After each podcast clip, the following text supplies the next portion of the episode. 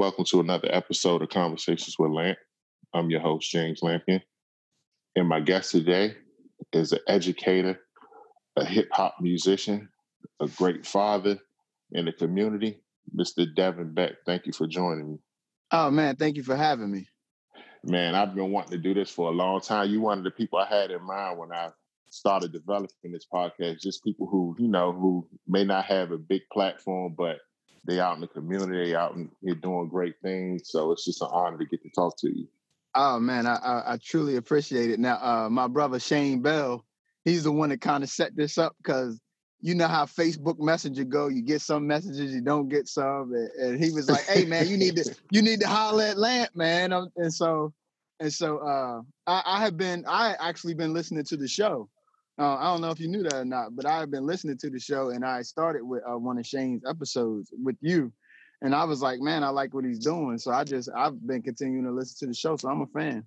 Hey man, pre- look, from, coming from you, that really means a lot. Thank you, brother. Yeah. So, how did you come to the decision to get in the education field? Um, well, I I feel like um I didn't find education. Education found me. Um, it was one of those things where I thought, you know, coming out of college, I went to college for radio and television broadcasting. And, uh, you know, uh, most people don't go into the field that they, you know, particularly study in college. And that was, I mean, I'm I'm no exception to that rule. So uh found myself in uh, a a level five facility where I was a teacher's assistant. And um you know, uh, just working with special education uh, children and you know doing all that, I just found a love for it, and I felt I felt that there wasn't enough black males represented in the school system, and so I decided to you know change the narrative. I'm glad you actually said that because you actually literally led into my next question because there is a shortage of black men in education.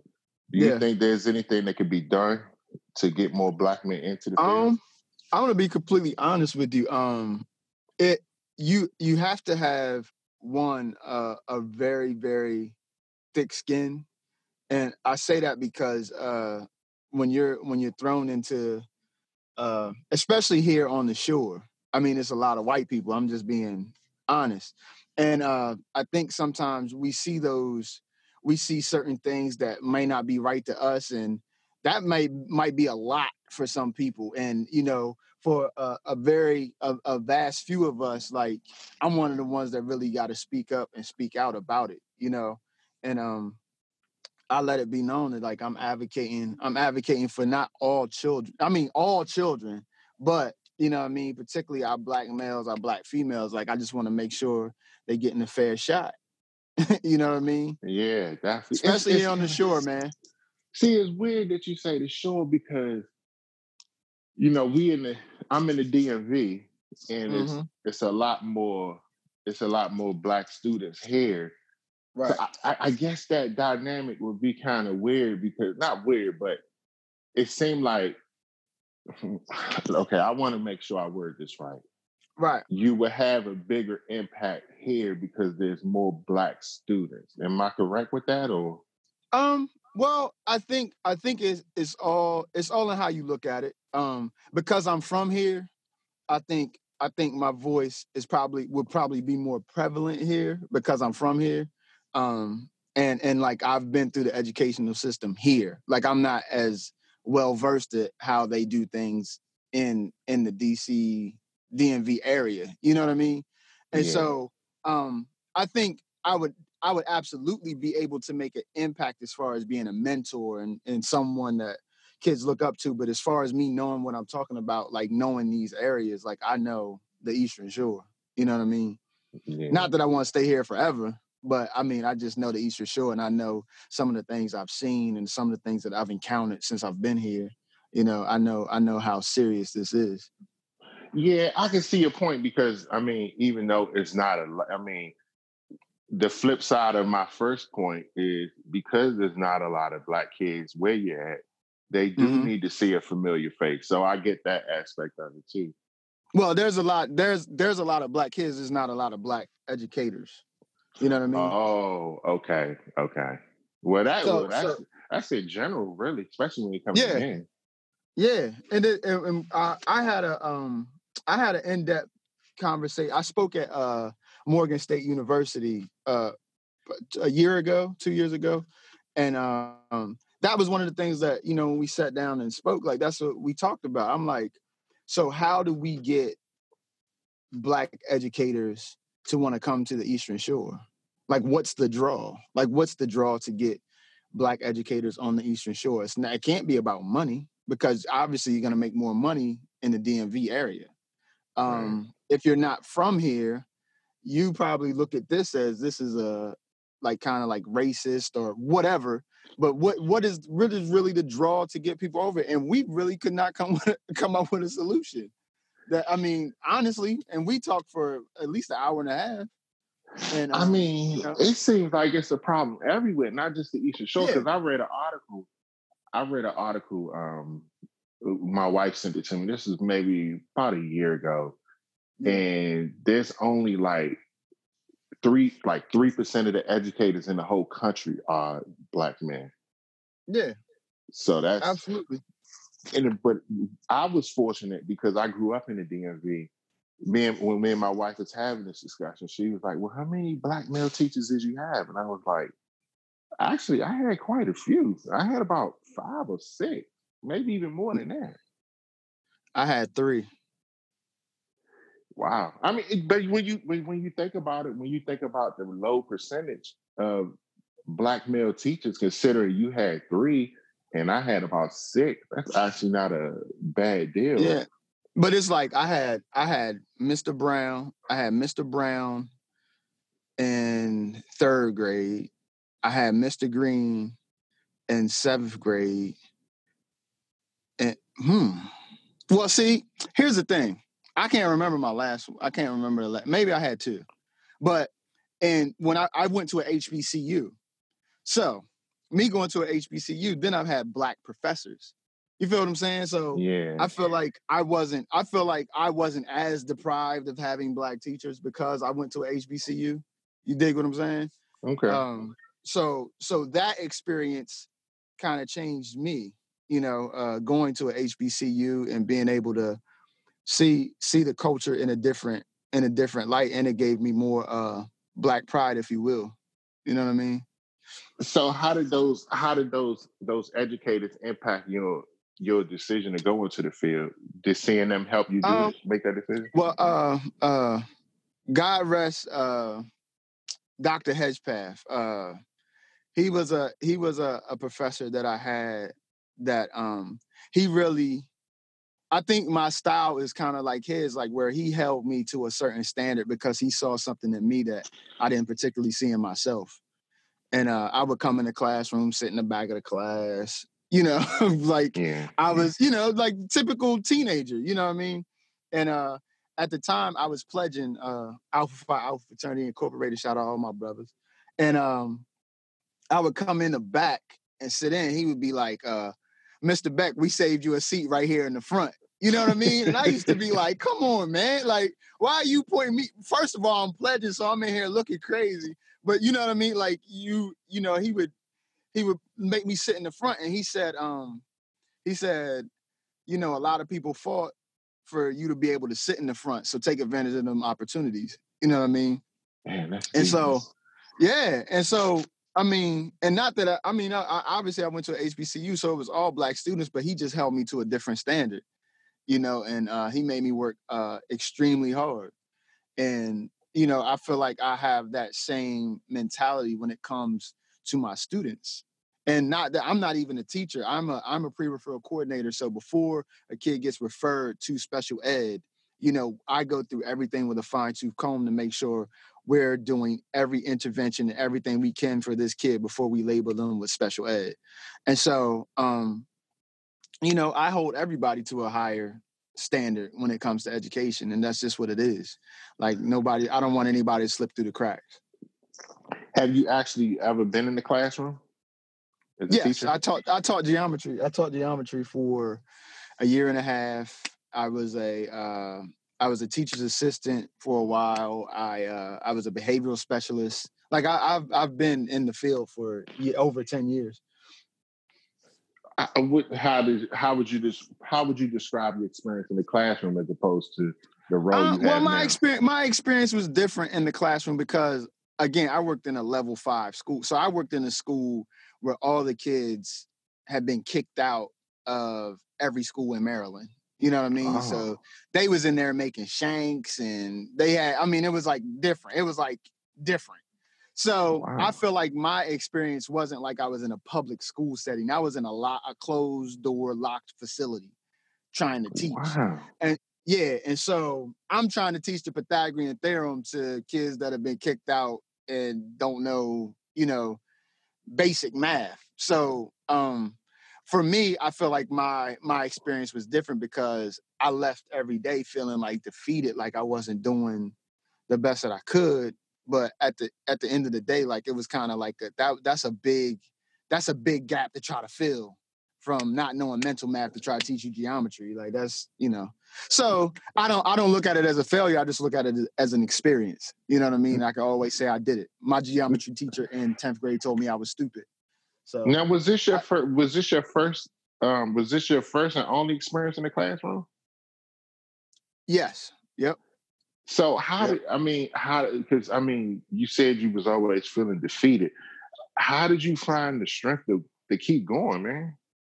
Um, well, I mean, it, because you you I I was a teacher that um kids were they were excited to come to the class because um I had a lot of difficulties in math when I was young, you know, and and like I said, I had a geometry teacher tell me I was stupid, you know what I mean? In front of a whole bunch of people. I mean, you and and like so me, you know, um, me doing me experiencing that, me experiencing that and going through that, it made me say, okay, um, though these kids have a lot of things that they need to work on, I want them to see some level of success. You know, um, and and and especially with math, it was like I was so unsuccessful with math that it was like, man, like I couldn't believe I was teaching geometry. But you know, I, I had a I had a professor, Dr. Harmon, who told me like, it's not that you don't know how to learn it, you just ain't been taught it right. So she took the time to, you know, let me figure that out, and you know, I was off and running from there. Wow.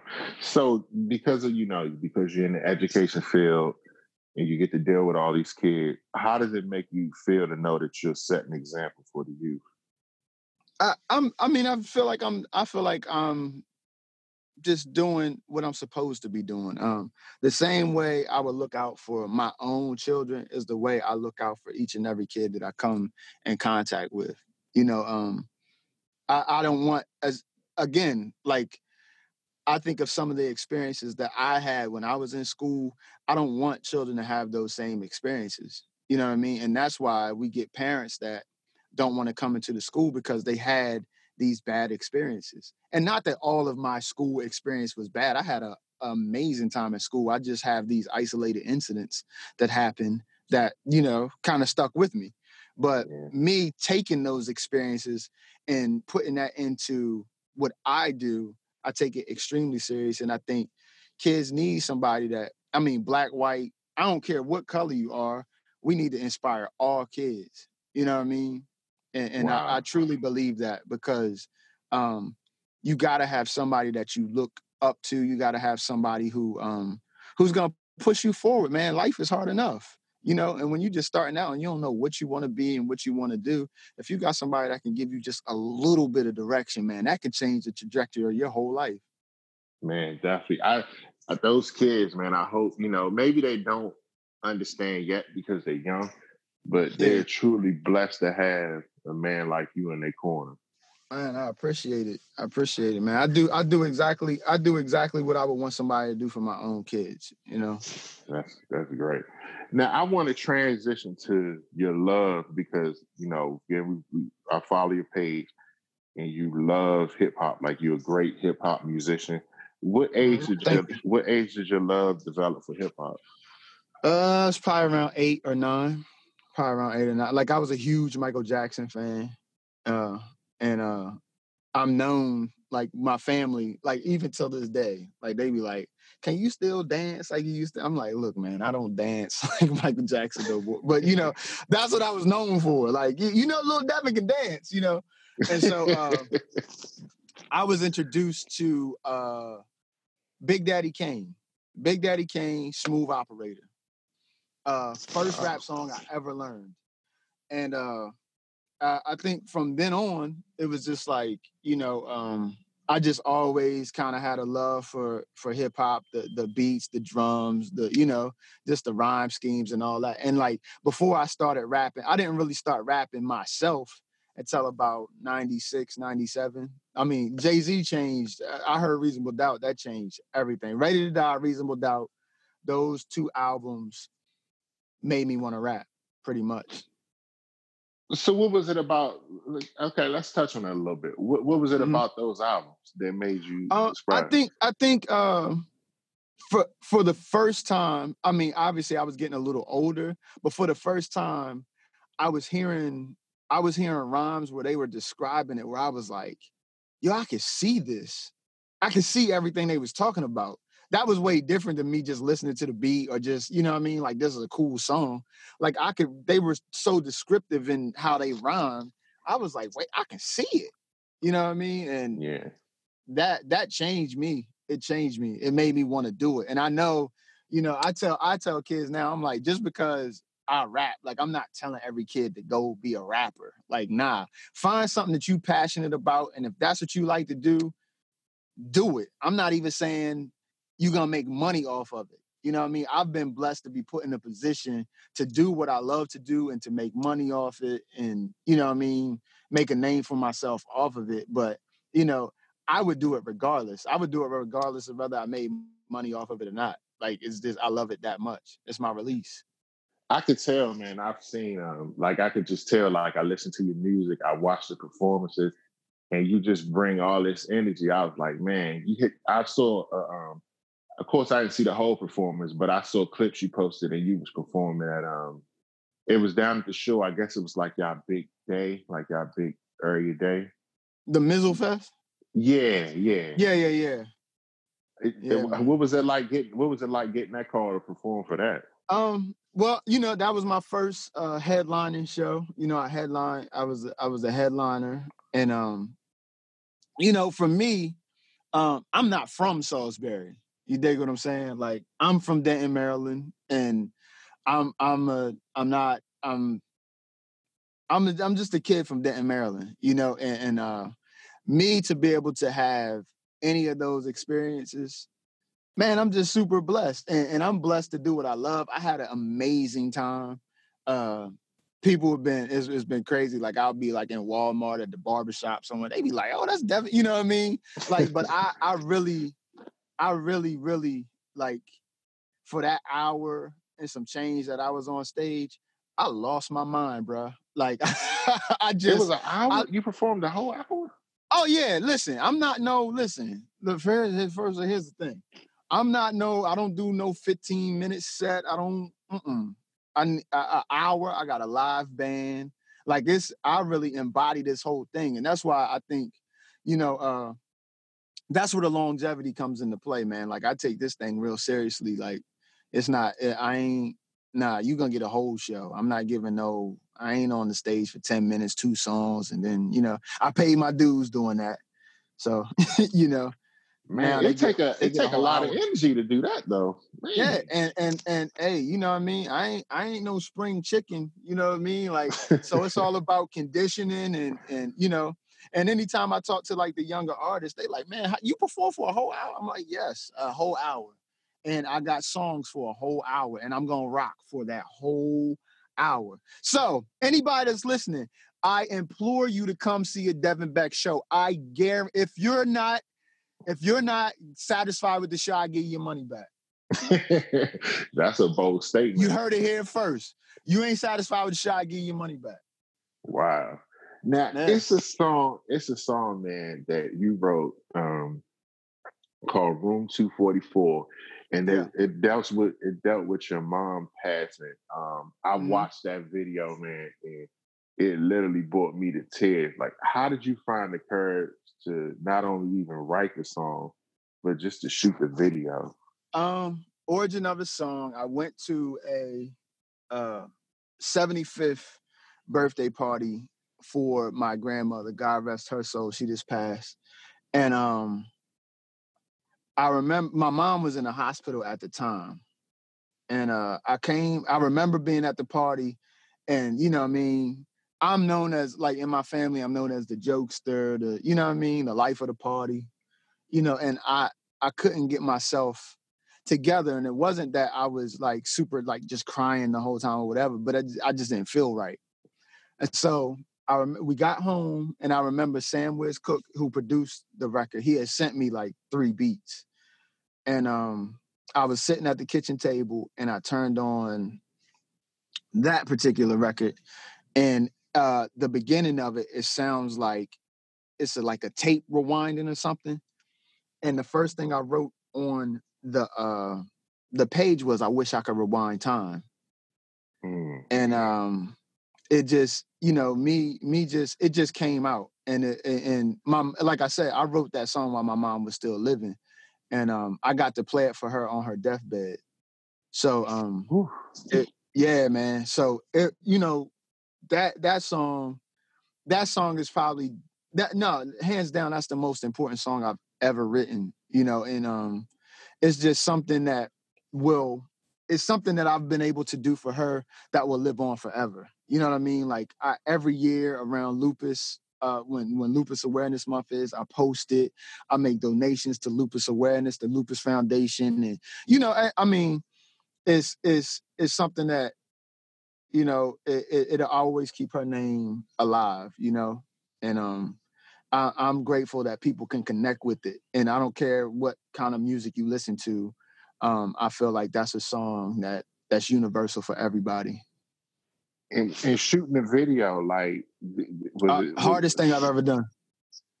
It, I could, t- I like, I watched. I told you, man, I watched it, and man, that that, Hard, that hardest. I mean, um, uh, shout out to uh, Cakes Mitchell. Uh, he he he shot that video, and um, we were blessed to uh, get the.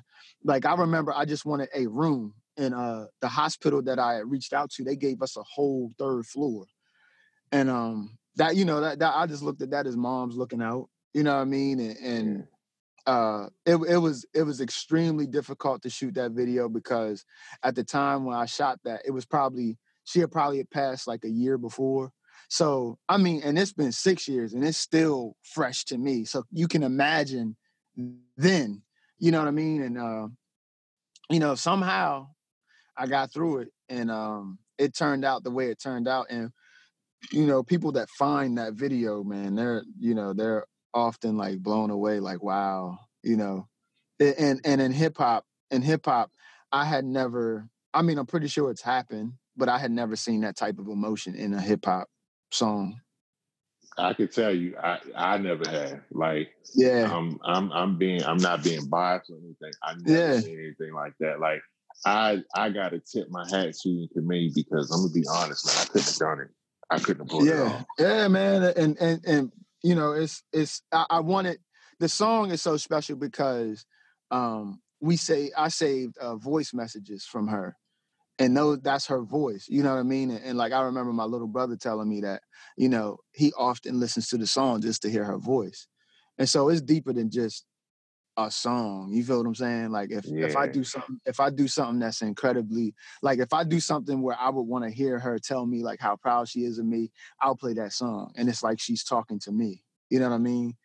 And so um and I mean, it was a message to me, but like the fact that my brother can listen to it, and if she feels like he's talking to him, or you know what I mean, anybody yeah. that's lost somebody, man, they can relate to that. Yeah, you got it's it's man, it's powerful. That's all I can say, bro. Thank you, bro. Powerful Thank song. Now we, we we talked about your parents, but we're gonna talk about your the, the joys of your life. Those three girls. okay. yeah. What are the most important things you're trying to instill into them? Um, one that um first of all their daddy is crazy and um we won't nah i mean um I just I want them to know that no matter what, that I will always be there for them. Uh, no matter what, no matter right, wrong, I'm there. Um, I want them to know that they are well protected. Um, and I want them to know that, you know, I love their mother and and they deserve respect from any man that they come in contact with. You know what I mean? They need to be treated like the queens they are. That's great, man, because you know, it's just so much, you know, negativity going on. And unfortunately, especially I don't want to say especially, but I'm gonna just deal with our community because this is what yeah, that's me and my wife talk about that all the time. I'm like, I don't worry about nobody else. I'm talking about us. Yeah, and it's just like community. family has been devalued in my opinion. Like people, people devalue marriage, they devalue family. And I'm gonna tell you, and, man. Go ahead. It's it's weird, man. Um, I don't know if you know. I think you had said that you you guys had watched the vlogs, or you know, what I mean, we we tried to we tried to open up our family unit to the world you know what i mean the youtube world or, or whatever and um for me like obviously everybody uh, loves the uh the praise that comes with that like oh you guys are beautiful you guys are you know what i mean?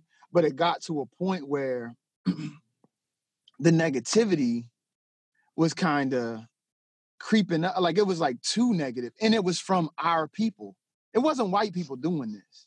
Mm. You feel what I'm saying? It wasn't white people saying crazy stuff about us. It was our people. And to me, I'm like, yo, me nor my wife have any of that energy toward anybody. You know what I mean?